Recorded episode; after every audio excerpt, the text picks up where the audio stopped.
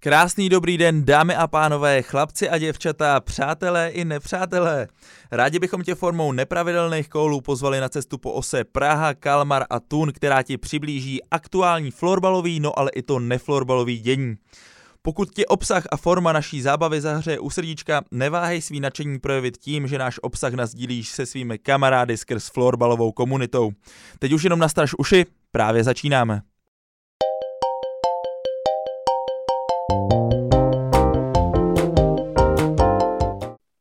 Kluci, ahoj, já vás zdravím po další odmlce. Jak se vám daří? Ahoj Máro, daří se mi super, co tobě? Mně se daří perfektně, jsem nadšený, že vás zase vidím. Je skvělý, rád vás vidím, kluci. Mně se teda nedaří tak skvěle jako vám, ale věřím, že po, ty, po této čtvrtě hodince, hodince to bude daleko lepší. Klidně to, Pepu, trochu rozever, proč se ti nedaří tak dobře?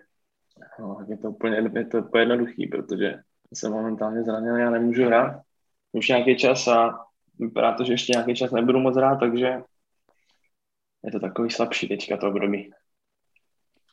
Tak to rozumím. To by mě určitě taky trápilo. Za tu relativně dlouhou dobu, co jsme se neslyšeli, se změnilo strašně moc věcí. Covidový čísla zase přibývají, ale do čeho bychom se chtěli pustit dneska, co jsem dneska uh, s vámi chtěl probrat, uh, je situace kolem Daniela Křetinského, který krom toho, že je částečným vlastníkem Sparty, tak je v tuhle chvíli už i současným, současně i vlast, uh, spoluvlastníkem West Hamu United. A Pepo, jak se to stalo? uh, nevím, já jsem, mám informaci, že uh, Daniel Křetinský měl zájem odkoupit uh, čas akcí v jednom z týmu Premier League. To, že vlastně nakonec to vyšlo na West Ham United, tak to bylo tím, že to bylo, ty akce byly k mání a za nějakou sumu vlastně odkoupil 27%, což je, co z něho dělá v tuhle chvíli jako druhého nejsilnějšího jako akcionáře West Ham United. A slyšel jsem, že by to nemělo být, neměla být konečná, že by měl mít zájem i o tom stát se uh, majoritním vlastníkem jaký si myslíte, že to bude mít vliv na, uh, za možná na celý český fotbal, ale uh, taky vlastně na nějaký to propojení vlastně mezi Spartou a West Hamem. Tak já to nechám možná na Pepovi tohle téma, protože fotbal není úplně můj šálek kávy, takže, ale věřím, že ne, ale určitě myslím si, že je to důležitý, nebo jako fakt super krok pro český fotbal. Myslím, že to může mít dopady jako na víc úrovní, než, čistě na tom, že, že tam třeba se spojí a budou hrát víc hráči třeba v Anglii nebo naopak. A, takže, a, ale silnější slovo bude mít Pepa a dávám mu tak slovo. A, já si myslím, že to může mít jako snad, doufujeme, jedině pozitivní jako dopad na ať už český fotbal nebo na český hráče, protože jelikož i on sám deklaroval, že by chtěl nějakým způsobem propojit West Ham se Spartou. Um, těžko říct, na nějaký úrovni to půjde, jestli budou nějaký vzájemný eh, stáže hráčů, především asi jako z Sparty do Anglie, asi mládežnický, řekl bych. Přece jenom na té dospělé úrovni už to není tak jednoduchý, tam už ten hráč musí mít nějakou kvalitu, aby vlastně no, ten West jako vzal a dal mu tu šanci. Takže doufám, že to bude mít nejenom pozitivní dopad na jeho samotného, ale i na celý český fotbal a že možná díky tomu, že to přispěje trošku k tomu, že český fotbalisti dostanou třeba i prostřednictvím jeho, jeho klubu uh, víc šancí v Anglii. Souhlas, souhlas. Mě by to zajímalo trochu z toho pohledu, že vlastně podle mě West Ham v posledních letech byl extrémně, když to řeknu z pohledu pražského eh, fanouška slavisticky vnímaný, kdy uh, tam chodili primárně hráči, kteří prostě prošli uh, Ačkem Slávě. A tak by mě zajímalo, jaký vlastně postoje k tomu v tuhle chvíli mají ty fanoušci, jak to vlastně to lidi vnímají z tohohle pohledu, že vlastně člověk, který vlastní uh, část fotbalové Sparty, tak uh, teďka vlastně se stal spolu, spolumajitelem klubu, který, který je tady proslavený primárně sláví, ale myslím si, že ten přesah je tam určitě větší a že takhle o tom asi úplně nepřemýšlej. Jo, tak řekl bych, že se tak jako tom, tom nedá jako přemýšlet. Samozřejmě nějaký skalní fanoušci Slávě, že jo, který si díky těm přestupům stali fanoušky ve Zemu, tak to tak možná lehce jako cítí, že to jako není úplně ideální. Na druhou stranu vlastně za mě se to takhle určitě brát nedá, jako ten, my můžeme být rádi jako čele český fotbal, že se tohle stalo a je úplně jedno, jestli je Slávě nebo Sparta. Na druhou stranu prostě ty slávisti si tam dostali díky tomu, že prostě Slávě v tu dobu hrála dobře a oni podávali nějaký výjimečný výkony. Takže díky tomu ty hráči ze Slávě tam dostali, jo. kdyby tohle bylo, kdyby ty, ty teď třeba líp Sparta, tak to může být jako úplně obráceně, a, ale to se nestane, no, samozřejmě. Okay. Pro, pro Křetinský určitě hodně zajímavá investice a když se bavíme o financích jako takových, tak uh, mě by zajímalo, teďka jak mě začal feel u tebe, uh, jakým způsobem vnímáš vlastně postoj Švédů a obecně vlastně lidí ve Švédsku k penězům a k tím, jak a k tomu, jak s nimi vlastně zacházejí, protože uh, Švédsko je ekonomicky hodně stabilně a silná země a mě by zajímalo, jakým způsobem třeba vnímáš i ty rozdíly oproti České republice a co je třeba jinak? Tak ten hlavní rozdíl je určitě v tom, že uh, Švédsko je země uh, postavená hodně na vzájemné pomoci, uh, takže tím, že jsou tady i vysoké daně, tak se to odráží na tom, jakou oni mají i sociální zabezpečení a různé sociální výhody, ať už je to podpora sportu, podpora zdraví, a různé další výhody, které třeba my v Česku nemáme. To znamená, že uh, i ten důchodový systém je tady samozřejmě jiný a lidi, kteří, nebo to, co já zatím cítím, tak úplně neřeší to, jestli uh, mají si někde, kde si mají ochraňovat peníze a takovéhle věci, protože věří ten stát jako, mm, jako celou tu instituci, že se o ně postará a nemají potřebu uh, vlastně nějakým způsobem tohleto řešit, na což si myslím, že je velký rozdíl proti Česku, protože uh, tam to trošku u nás začíná být problém. No. Okay. Ty přece jenom oproti angažmá Pixbu, už jsi teďka jaký starší, víc, víc to podle mě vnímáš, už jsi ve Švédsku delší dobu. Jak třeba takový to jako fungování švédské rodiny oproti české rodině, vidíš tam jako nějaký rozdíly právě třeba z toho ekonomického nebo prostě finančního zajištění uh, těch lidí?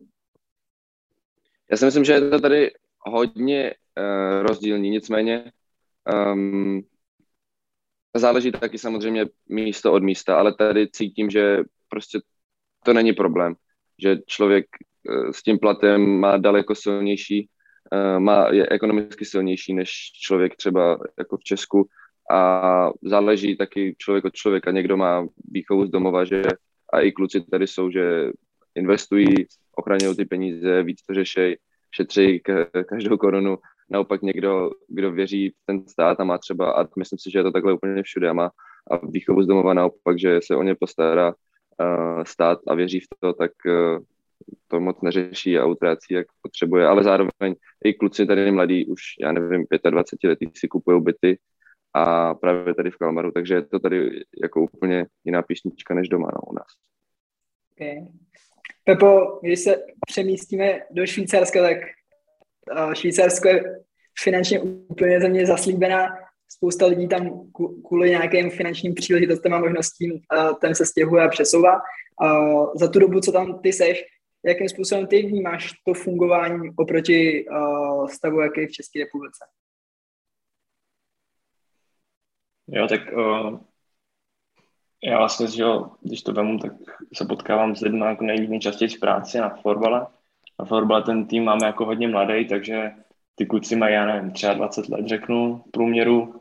A tam jako s ním, nebo nes, nebavil jsem se s nimi ještě o tom, nesli, neslyším to od nich, jako že by řešili nějakým způsobem jako extra finance, co s nimi budou dělat, až se něco stane. Spíš si taky myslím, jak říkal Fila, že tady jako hodně věří v ty instituce, v ty důchody.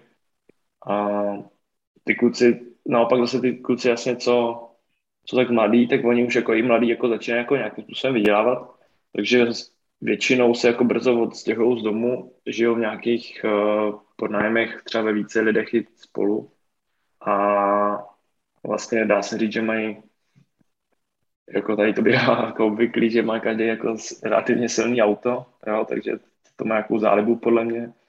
Jo, takže ty jejich ty jejich uh, náklady na ten život taky nejsou malý. A neřekl bych, že, že se o ty finance jako úplně tak nějak zajímají, jo, do detailu. Okay. Že to prostě ne, nepotřebují, si myslím, nebo nevěří, prostě jak říkal, Fila věří tomu systému, že ten důchod prostě funguje a tak, tak to asi mají. OK. Když se teďka přesuneme domů, uh, tak v, Česku, v České republice bych řekl teďka relativně hodně uh, omílaný téma, míra inflace meziroční 5,8%. Uh, zajímá mě u vás, jestli třeba to nějak vnímáte na uh, svých rodinách, svých kamarádech, jestli o tom mluví, protože podle mě se o tom teďka relativně hodně mluví. A co to vlastně, uh, první chvíli, budu rád, když definuj, definuješ trochu, co to vlastně inflace je a co to vlastně pro ty lidi znamená. Inflace je znehodnocování měny a to znamená, že to meziročně uh, nám teďka stovka už uh, dá jenom 95 korun, nebo ta cíla té měny je teďka ze stovky už jenom 95 korun. A vnímám to i docela dost, když třeba připravuju kemp, uh, tak ty náklady na ten kemp se zvyšují, uh, ať už jídlo, ubytování, sportoviště, všechno se zdražuje. Tak to je třeba z mý, z mý zkušenosti. A když jsem byl doma, tak uh, taky už oběd nestojí prostě 150, ale uh, je to těm dvěm stovkám, takže jako je to, je to jako celkem šílený, no, co se tam teďka děje a myslím, že to úplně není pod kontrolou a reálná ta inflace je samozřejmě pro každého trošku jiná. Myslím si, že bude meziročně o dost vyšší, no, než těch pět. OK, OK. Tak já jsem moc rád za tyhle postřeh. Klidně se můžeme pomalu přesunout k fotbalu. Mě zajímá uh, včerejší filozápas kdy jste měli výlet do uh, Linköpingu a teda na zápas s Linköpingem a já jsem ten zápas sledoval, po dvou třetinách jsem se trochu bál, že, že to dneska odmítneš a vůbec tady s námi mluvit nebudeš, že budeš mrzutý z toho průběhu, jak to bude vypadat. Nakonec uh, jste zápas vyhráli v prodloužení, ty si dával dva góly, tak jaký to byl zápas? No, ty dvě třetiny byly podle mě docela nudný, jak pro nás, tak i pro toho diváka, protože Linköping hraje hodně specifický styl. Jsou to velký chlapy, který spíš um, se stahují dolů a spíš dobře brání, čekají třeba na nějaký break. No a, ten, a ta první třetina zase byla uh, taková, že byla spíš v režii Linköpingu. My jsme hodně bránili, hledali jsme to, jak, jak, uh, jak bránit, protože jsme, když jsme se vytáhli, zase nás přehráli, bylo to takový hodně se hledání plus samozřejmě cesta. A potom jsem, ale potom už jsem postupem času věřil, že že to bude lepší a lepší. Ta naše druhá lajna, která hraje osobku, to uh, za mě nejsilnější lajně Linköpingu solidně znechutila to, co umějí udělat úplně super. A myslím, že Linköping pak i odešel trošku fyzicky a to se potom podepsalo v té třetí třetí kdy si myslím, že jsme mohli rozhodnout ten zápas a, a odvíct tři body. Ale zase, myslím, že tomu docela sluší ta remíza, protože ten zápas byl fakt vyrovnaný a byl to ten zápas, který, na který jsem se tady těšil, že, ty, že to je fakt uh, fakt rvačka a souboj o každý centimetr na tom hřišti, no. takže z toho jsem měl asi největší radost.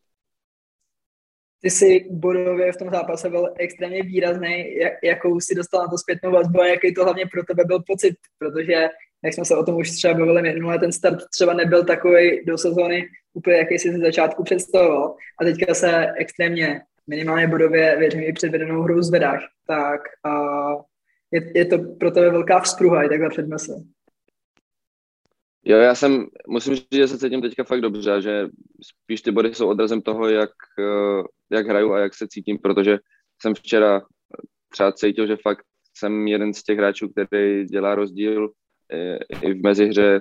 Eh, relativně hodně jsme spolu komunikovali nějaký rozehrávky a takovéhle věci. Už jsem trošku se snažil uh, diktovat, když to tak řeknu, takže v tomhle jsem se cítil fakt dobře a, a bylo to právě o tomhle, že jsem se začal konečně víc bavit s klukama, uh, víc jsem si vzal slovo a, a víc se dostávám do té pozice toho, řeknu, herního lídra, který, která mi sluší a která mě baví. No. Takže potom se to odrazilo na bodech, což jsem měl samozřejmě uh, extrémní radost. Současně tabulkou letíte vzhůru, tak uvolnila se v týmu trochu atmosféra, je to takový víc pohodový, když se začalo vyhrávat.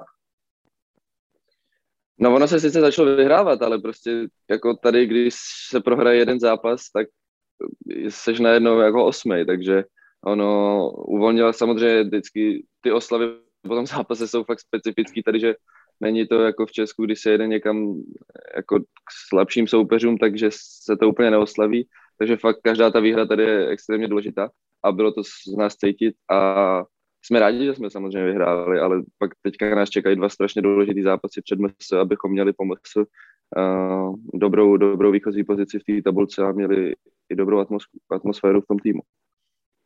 Okay. Mě zajímá směrem k SSL jeden tým, jeden klub. Je to Toren Gruppen. Je to klub, který dominuje v ženské kategorii. Jsou tam sestry Kaupy, který, který to podle mě výkonnostně docela válcu a, a hodně pomáhají téhle dominanci v té ženské složce. Ale co mě zaujalo, že je to klub, který minulý rok uh, v SSL skončil desátý. V tu chvíli v té mužské soutěži vede taky. Tak co je zatím vzestupem, jak je to možné?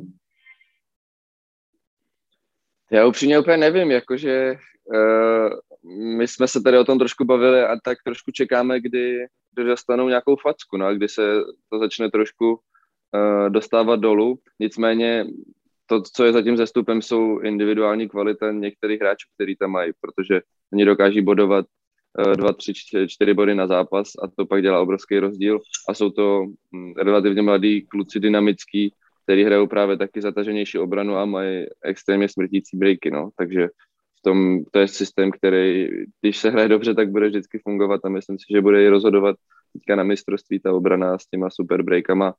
A na druhou stranu včera už dostali první doma kopanec od Pixba, tak eh, uvidíme, jak se to bude dál vyvíjet, no. Je super. Když se přesuneme do Švýcarska, Pepo, vy jste včera nehráli, za to to hraje dneska tak uh, nejdřív teda k tomu postavení. Uh, tým je na posledním místě, z deseti zápasů ještě ani jednou nevyhrál. Je to tím, že jsi zraněný a že nehraješ? Ne, úplně jasný, no. Tak to prostě vidíme. OK. Uh, to není, no, dnes... není. Není. To tak, že pět zápasů jsme prohráli se mnou, další pět bez země, takže jako, tak. To je tak z půlky teď je prostě. Okay. Dneska hrajete proti Surichu, proti uh, týmu, který je v tuhle chvíli aktuálně první. Uh, co by se muselo stát, abyste byli schopni Surich porazit?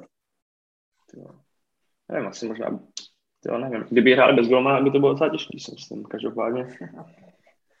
Nevím, jako musí se by to hodně podcenit, no. Jako u nás doma je to samozřejmě trošku jiný, než když hrajeme venku, je to šance daleko větší. Oni jsme třeba proti nehráli vůbec špatný zápas, jako myslím, že to bylo 3-3 prvou třetina, a, takže na to se dá jako zase takhle zahrát, no. ale samozřejmě záleží, jestli oni nastoupí v plném a jestli to samozřejmě nepocení, protože nikdo asi nečeká, že by tady prohráli. Mě tady zajímá, když, když si v týmu, který, kterýmu se takhle extrémně nedaří, a už vlastně pátý zápas po sobě nehraješ si zraněný, tak jestli, jestli třeba vnímáš i na svoji osobu nějaký tlak, možná, který by si prý vytvářel na sebe sám, ale který by na tebe teoreticky vytvářel nějakým způsobem ten klub, jakože se nedaří a ty nehraješ. Ale tak to nevnímám, no, tak to není. Um, myslím si, že jako nechci naopak, ale uh, žádný jako tlak z toho, že musí za každou cenu hrát tady není. Na druhou stranu už je to prostě dlouho a ta situace se jako moc nelepší, hledně toho mého zdraví, takže uh, je to těžký, no. Samozřejmě snažím se jako klukům pomoct, ať už nějakou radou třeba, nebo i v kabině a tohle. A, a je to samozřejmě jako pro mě, jako je to takový docela deprimující. Pokud když se vidíme, tak každý druhý se mě ptá, jako kdy už jako, kdy už jako budu hrát, nebo když jako budu trénovat. Jako, už jako taky možná se někteří k tomu upínají, že se jako domnívají, že třeba já bych jim z této krize jako mohl pomoct. No. Samozřejmě. Samozřejmě. OK. Uh, v rámci NL a mě taky zajímá jeden klub. Je to Villa Resigen, který tuhle sezonu výsledkově a bodově tolik zatím nedominuje jako ty sezony uh, předešlý. Čím si myslíš, že to je, byli teďka na čtvrtém místě, většinou bylo, se člověk koukal na tabulku od druhého místa, protože bylo jasný, že dole bude na tom prvním, tak uh, co zatím stojí, že letos nejsou tak suverénní? Ale um, co mám informace, tak je to tím, že vlastně český divák se, když se podívá na tu švýcarskou, švýcarskou ligu, na tu tabulku, tak vlastně jako dlouhý léta tam viděl ten Viller na tom prvním místě, maximálně na druhém teď je to vlastně trošku jinak. Teď jo, jim odešlo před sezónou, vrátil se jako Salonen se vrátil do Finska a odešel jim právě Birky tady k Fílovi do toho do Kalmaru. Takže přišli jako o dva top obránce, plus do toho mají nějaký zranění, co jsem slyšel a vlastně teď jsme, jsme proti ním hráli minulý víkend, kde nastoupila více než jedna léna, léna půl, prostě čistě jako junioru, který jako pravidelně za ně nehrál. Takže to má určitě na to vliv. Na druhou stranu prostě ten tým, co říká Radek Sikorák, jsou strašně jako mladý, jo, mají tam kolem 20 let většinu manšaftu, plus samozřejmě nějaký starší, starší kluky, ale ten tým prostě je hodně omlazený a nedominuje tolik, no. A potřebují prostě čas na to, aby si ty kluci zase vyhráli, zebrali nějaké zkušenosti. A co i připustil Siky, tak je to tak, že prostě oni jsou jako papírově teďka čtvrtý, jako čtvrtý nejsilnější mužstvo, no, že určitě nepatří k těm top třem favoritům, ale že prostě odehrajou si do toho čtvrtého fleku, do toho playoff se dostanou, čtvrtfinále by měli i možná s nějakýma komplikacemi prostě udělat. A v tom semifinále jako oni ukázali třeba i loni, kdy jako taky nebyli favory, hráli proti GC a jako porazili celku jednoznačně v tom semifinále. No. Takže i, i, tak se do toho finále dostali, což se může jako teoreticky stát i letos. No. Okay. Za mě, já, já jsem koukal, pardon, já jsem koukal na tabulku a za mě to, eh, ten Viller prohrál, co jsem viděl eh, z Malans a z GC, takže myslím si, že to není zase tak strašný teda. A že se uvidí pak v tom playoff, no, jak se s tím Viller vypořádá. No, ono tam jako ve výsledku to nehraje roli, že jestli jsi, no tady, v tý, tady v tom Švýcarsku nehraje jako roli, jestli jsi třetí nebo čtvrtý nebo druhý. Oni ty první čtyři týmy jsou víceméně jako, řeknu, vyrovnaný a tam pak záleží, kterým týmu svědčí hrát proti kterým manšaftu, jo, takže říkám, to playoff bude se venčím jiným. Venku je nominace na prosincový MS. Je to hodně, hodně podobná sestava tý, co byla na posledním AFT. Z týmu vypadnul Dominik Beneš. Co si o tom myslíš, Pepo? Co si myslíš o nominaci celkově? A jak ty na to máš náhled? Já myslím, že jsme se o tom částečně bavili. Jo. Prostě ten tým, který byl vybrán do té Plzně, tak uh, na rovinu prostě jako ukázal svoji sílu.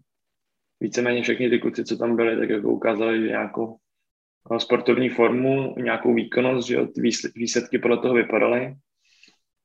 A já si myslím, že jako tam jako nebyl vlastně důvod asi víceméně jako někoho moc měnit nebo zkoušet nebo brát tam někoho jiného, jo? takže ten tým vlastně, který dostal tu šanci, se jako nějakým způsobem osvědčil a jo, já jsem víceméně takovou nominaci čekal. No. Filo, jakou formou uh, probíhá to, že zjistíš, že jsi nominovaný na masa? Uh, přijde telefonát od, uh, od trenéra a oznámí, jestli se to povedlo nebo ne. Takže, uh, kde tě zastihnul telefonát? Ne, a psal mi, jestli budu dostupný nějakou určitou hodinu, tak jsem mu odepsal, že ano. A takže není to, takže to najednou zavolá nečekaně, ale okay. je to domluvené telefonát. A Fíla, my ti samozřejmě i touhle formou gratulujeme k tvojí nominaci na mistrovství světa, kterou jsme nečekali. Děkuji moc, děkuji. Gratuluju, gratuluju. OK. Um, co se týče Mase, co ještě tým vlastně do toho šampionátu, který se odehraje v prosinci, čeká?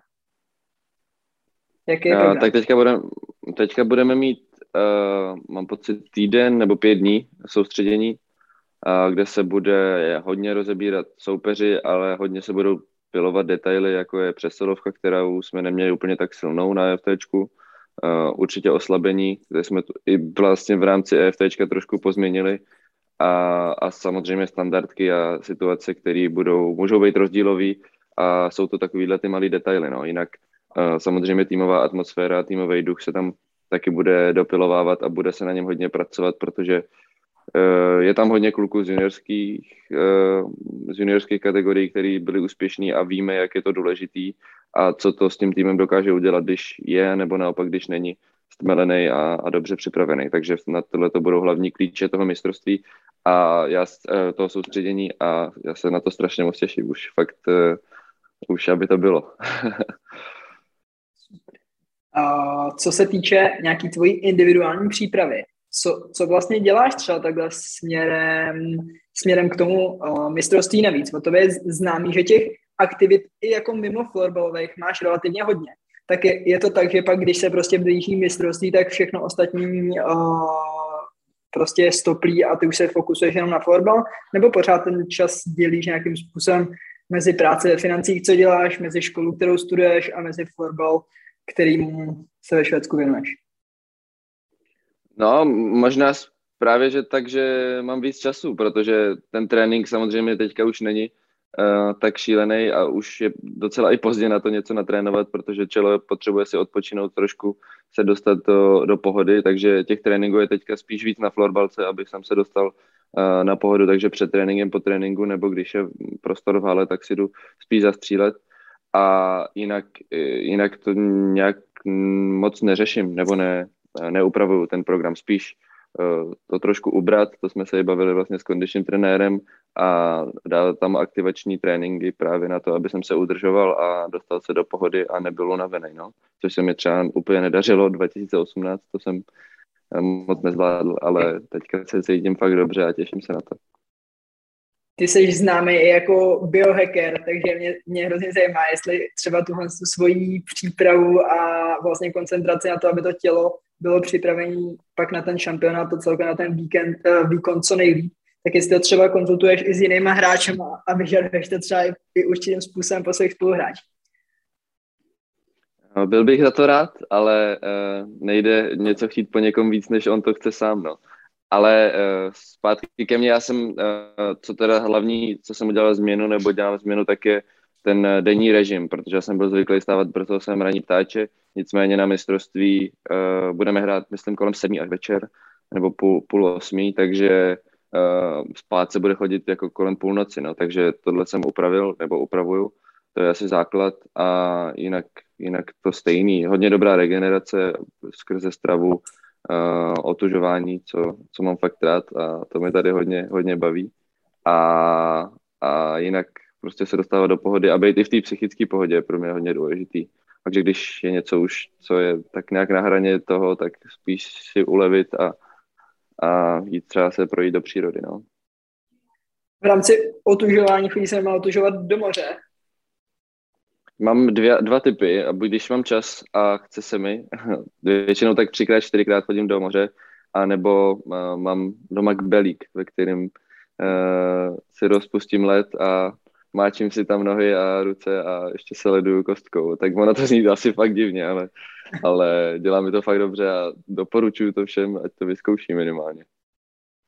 Perfektní, perfektní. Když se přesuneme od mysl a, a od příprav směrem k český superlize nebo k české nejvyšší soutěži, tak to už je v tuhle tu chvíli za svojí polovinou.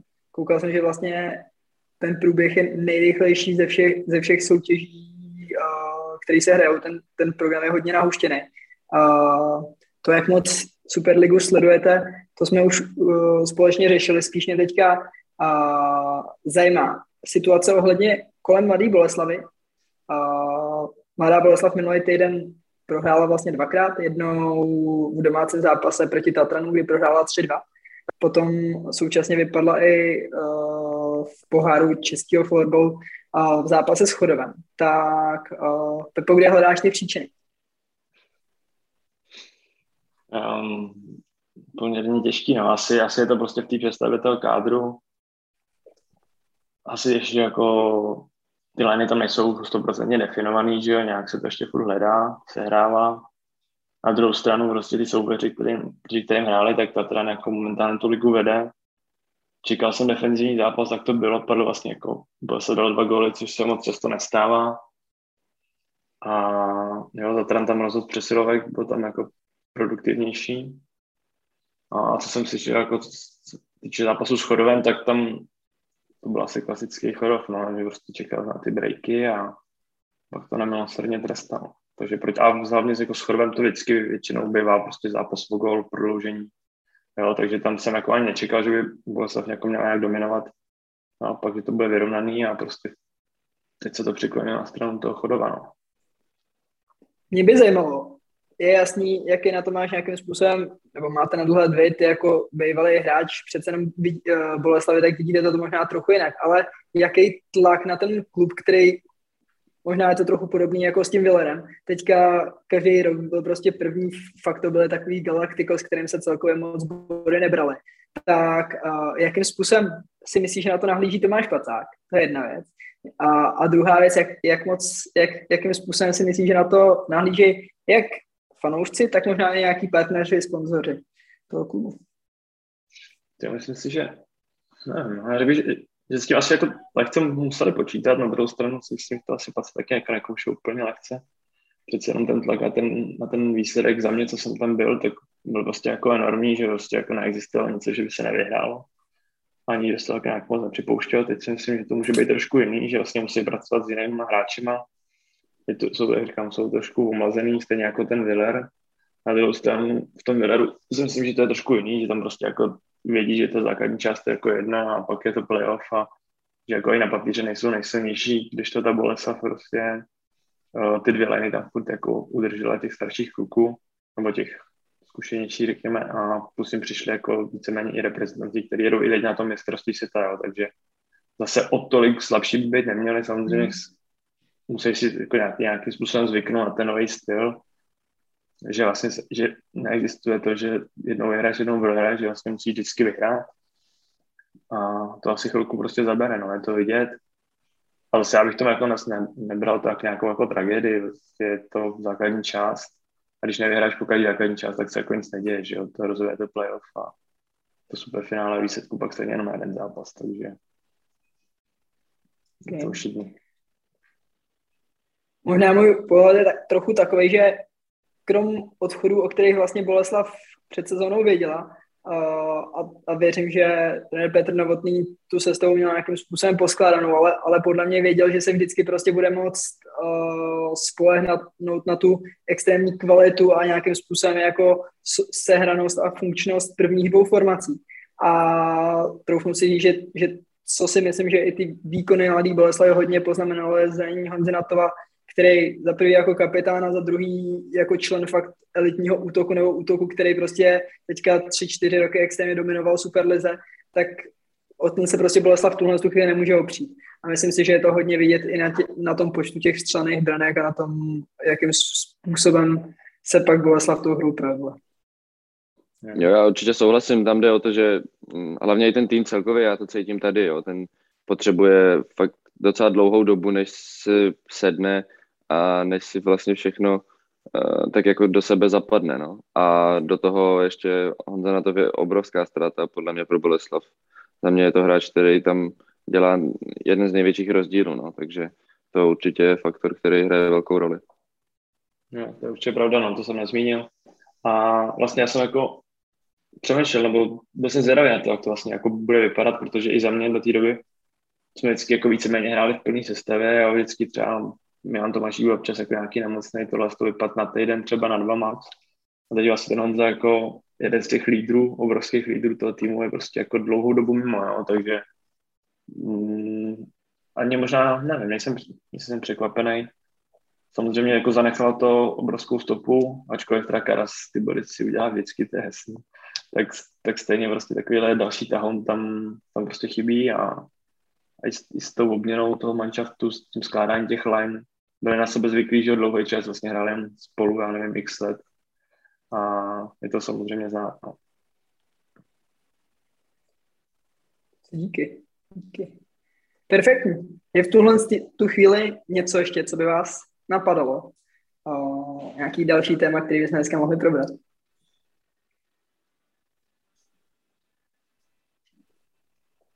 Co si to Perfektní. příště. Nechme se na příště. Dobrý, tak já vám moc uh, děkuji, že jste si zase našli čas. Jsem rád, že jsme to takhle zvládli. A věřím, že se možná zase za týden, za dva, za tři uslyšíme a uvidíme. Díky, kluci. díky, ať se vám daří, kluci, Pepo, buď zdrav. Díky, díky, ať se daří.